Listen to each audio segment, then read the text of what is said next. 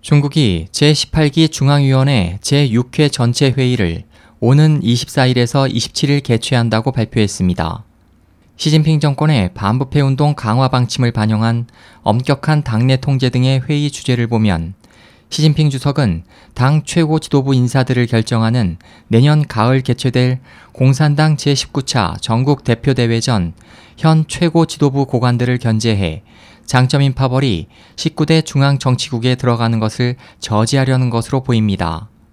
중국 관영 인민일보에 따르면 이번 6중 전회에서는 시 주석이 제안한 전면적으로 엄격하게 당을 통제하는 것에 관한 중대 문제를 논의하고 새로운 정세하에 당 정치 생활에 관한 약간의 준칙을 제정하며 당내 감독 조례를 개정할 예정입니다.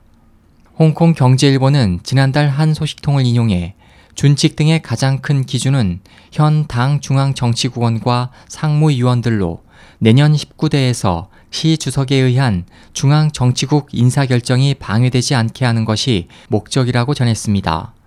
또 홍콩 동망은 지난 3일 중국 공산당 역사상 가장 엄격한 준칙과 조례는 이미 일선에서 벌써 물러난 원로도 그 대상에 포함된다며 장점인 전 주석을 강하게 의식한 내용임을 시사했습니다. 이와 관련해 중국 문제 전문가 리텐 샤오는 시진핑 파벌이 준칙과 조례에 근거한 반부패 캠페인을 통해 장점인 파벌의 고관이 19대 중앙정치국에 입성하는 것을 저지하려는 것이라고 지적하며 중국 공산당의 부패는 그 체계적 문제인 한편 장점인이 권력을 남용하고 횡령과 부패로 국가를 운영해 온 것도 한 요인이다.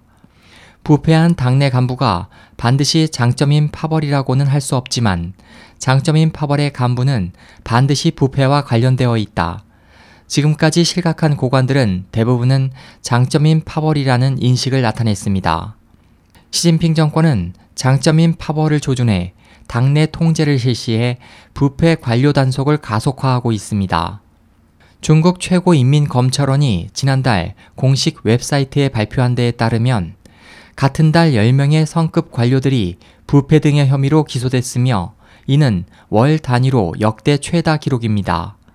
중국 공산당이 처음 전해의 준칙을 제정한 것은 덩샤오핑 정권으로 1980년 2월 29일 공산당 제11기 중앙위원회 제5차 전체 회의에서 이 준칙이 통과됐습니다. 당시는 문화 대혁명이 끝났던 직후로 중국 공산당은 정상적인 상태로의 복귀와 당내 규율과 고관들의 태도를 고치는 것이 목적이었습니다. SOH 희망지성 국제방송 홍승일이었습니다.